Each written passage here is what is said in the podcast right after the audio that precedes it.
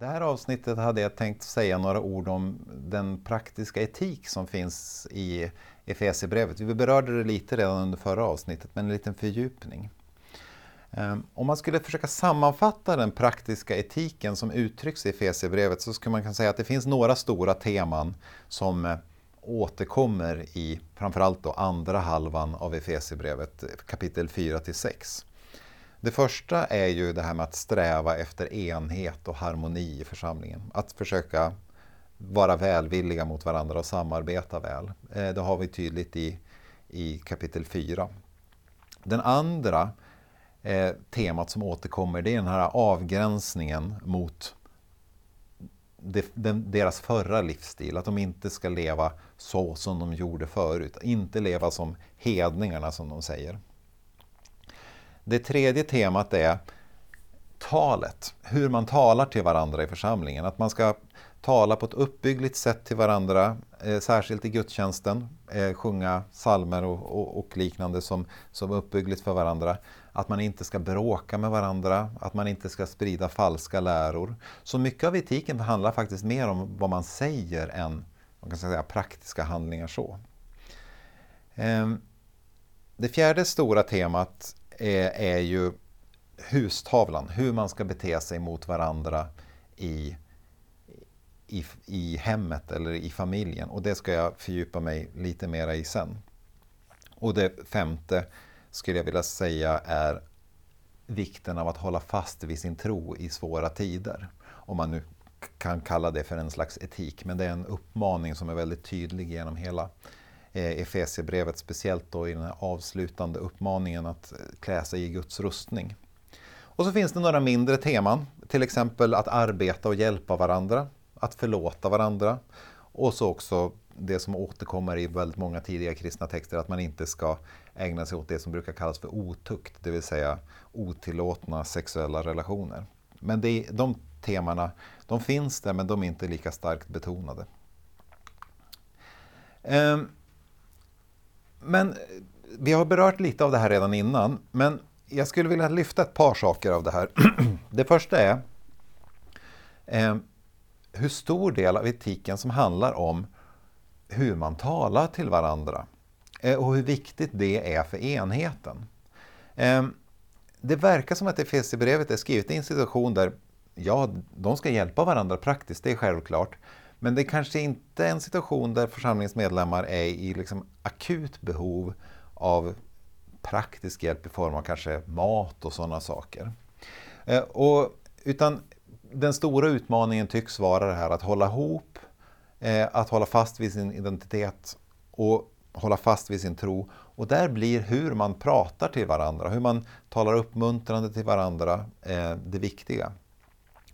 Eh, och på många sätt så, vis så kan man nog säga att även om vi kanske inte håller med allting som Efesierbrevet säger om deras ideal för hur man ska tala till varandra, så är det ju här ganska likt en nutida församling på många sätt.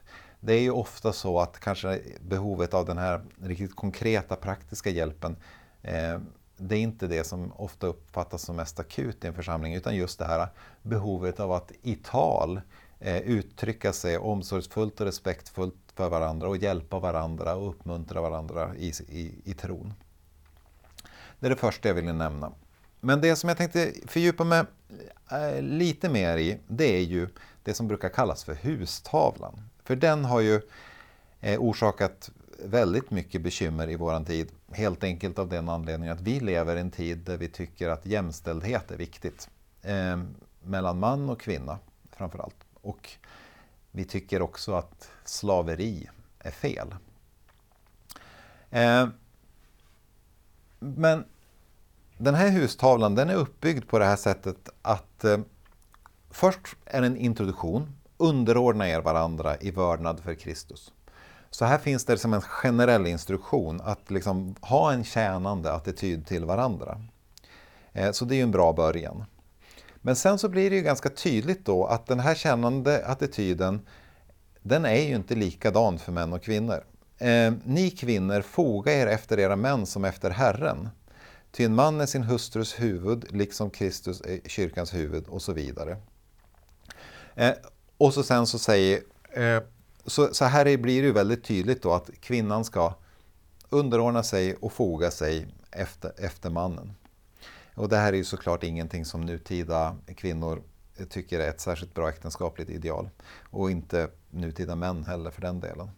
Men männen däremot, de ska ju älska sina hustrur. Det står i vers 25. Män, älska era hustrur som, som Kristus har älskat kyrkan. Så här är det tydligt då att det finns ett lite ovanifrån perspektiv. Mannen som en välvillig ledare för, för hemmet för all del, ska vara kärleksfull och så. Men den här att vara kärleksfull, det är ingenting som egentligen krävs i retur av kvinnan. Kvinnan behöver bara foga sig enligt den här texten. Och det här är ju i sin tur då på grund av att så här tänkte alla i antiken. Och så fortsätter det. Ni barn, lyd era föräldrar ehm, för Herrens skull. Eh, det vill säga, där barnet har en underordnad position. Det är kanske är någonting som vi idag kan hålla med om lite, att vi kan inte ha en jämst, helt jämställd relation med våra barn. Eh, och sen så står det, ni fäder, reta inte upp era barn utan fostra och vägled dem. Återigen det här lite ovanifrån. Såklart väldigt välvilligt. Man ska inte reta upp dem utan fostra och vägleda dem. Eh, såklart. Och sen så kommer vi till slavar. Eh, ni slavar, lyd era jordiska herrar ärligt och uppriktigt och så vidare.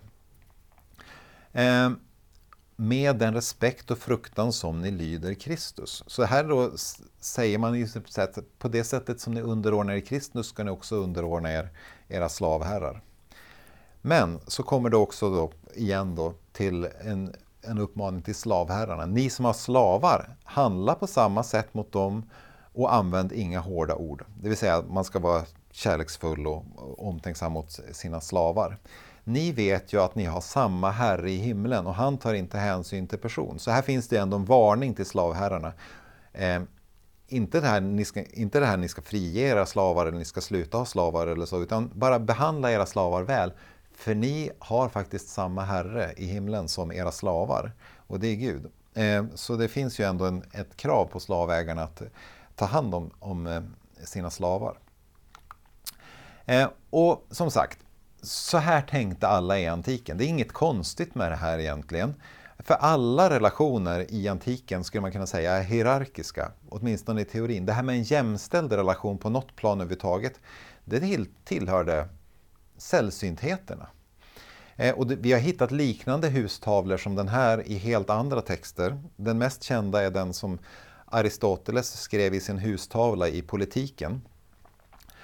En, en väldigt intressant skillnad mellan det Aristoteles skriver och det Efesierbrevet skriver, det är faktiskt att Aristoteles han skriver bara om slavar och om barn och om kvinnor. Medan Efesierbrevet åtminstone har den, den trevliga tonen att tala till kvinnor och till barn och till slavar. Så de är åtminstone värda att tilltala i Efesierbrevet.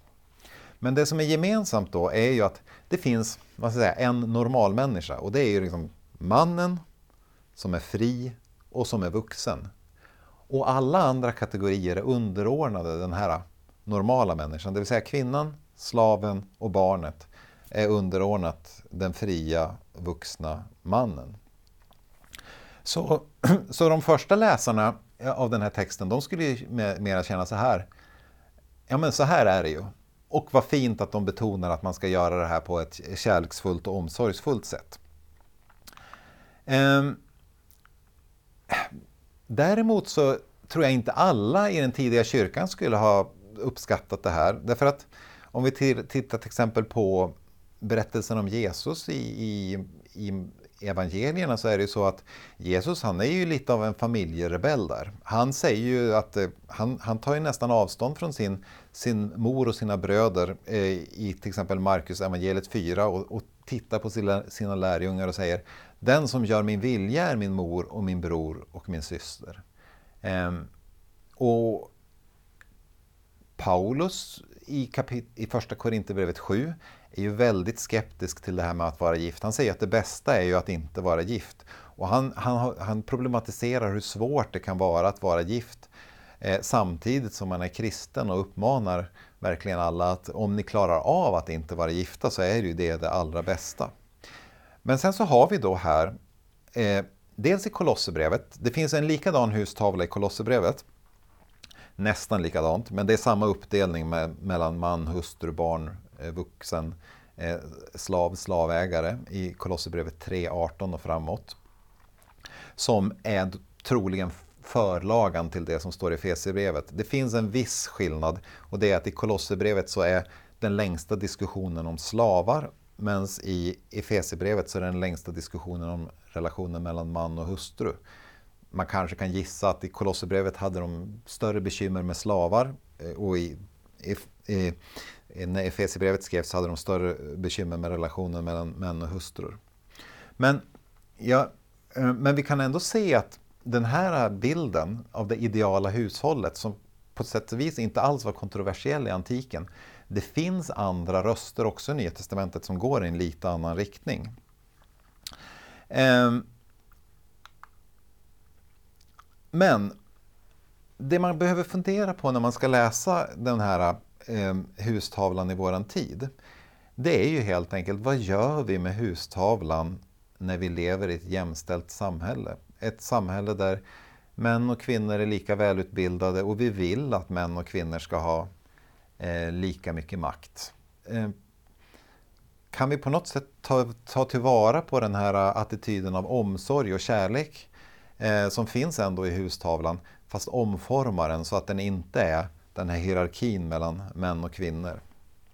Och självklart, inte på något sätt försöka säga att det är okej okay med slaveri. För det kan man ju utifrån goda kristna principer säga att slaveri är ju väldigt, väldigt eh, ohållbart utifrån tanken på att alla människor är Guds avbild eh, och att vi ska vara kärleksfulla mot varandra.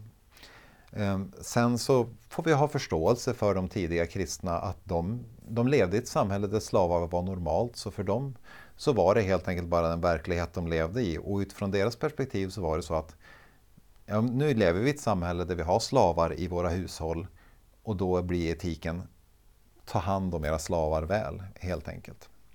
Eh, men för oss så väcker det den här frågan, måste all praktisk etik på den här konkreta praktiska nivån eh, som finns i Nya Testamentet gälla för alla tider?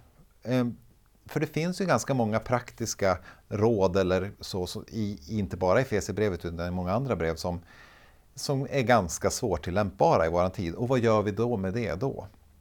Kan man då göra så, så till exempel som jag föreslog då, att fundera på vad, är, vad av andan i texten går att liksom tolka om för en ny tid? Um, vi kan ju se på historien att det tog några hundra år. Sen, sen slopade faktiskt kyrkan slaveri, man frigav slavarna. Sen återupptogs tyvärr västvärldens slaveri igen under kolonialtiden. Men men det var som att man tänkte att efter ett tag att nej, vi kan inte ha slavar om vi ska vara kristna. Vi kan inte ha, våra kristna medbröder kan inte vara våra slavar. Det dröjde ju väldigt, väldigt mycket längre innan man drog samma slutsats som relationen mellan man och kvinna, att den skulle vara jämställd. Eh, och det här var ju någonting som eh, de kri kristna kvinnor på slutet av 1800-talet, i den tiden där, där jämställdhetsrörelsen hade börjat växa, var ganska frustrerade över. Och för de här kvinnorna så var det ju inte den här texten utan en helt annan text eh, som var viktig i omtolkningen av relationen mellan män och kvinnor och framförallt ledarroller i, i kyrkan. Och det var ju det Paulus skriver i Galaterbrevet 3.28. Nu är ingen längre jud eller grek, slav eller fri, man eller kvinna. Ni är alla ett i Kristus. Och tidigt började kristna kvinnor argumentera för att om Paulus eskatologiska vision är att vi lever i en annan skapelse, i en annan verklighet där de, där de normala samhällsrollerna, man eller kvinna, inte gäller längre. Varför skulle vi då hålla fast vid, eh, vid traditionella könsskillnader? Ska, ska, vi inte kunna komma längre som kyrka? Och, eh, det kan man väl säga att idag, idag är det den, den tolkningen och den linjen som har blivit den viktiga i, i de flesta svenska kyrkor i alla fall. Ja, det är ett litet speciellt bekymmer det här med att, att, diskutera nytestamentliga texter just när det kommer till den här mest praktiska etiken. För där det krockar det väldigt mycket med att vi lever 2000 år senare. Men det jag ville säga är att om man brottas lite med texten och försöker fundera lite grann på andan bakom texten och tillåter sig själv att tolka om dem lite grann för en ny tid, då kanske det fortfarande finns mycket spännande att hitta i de här texterna, även när de är så här besvärliga.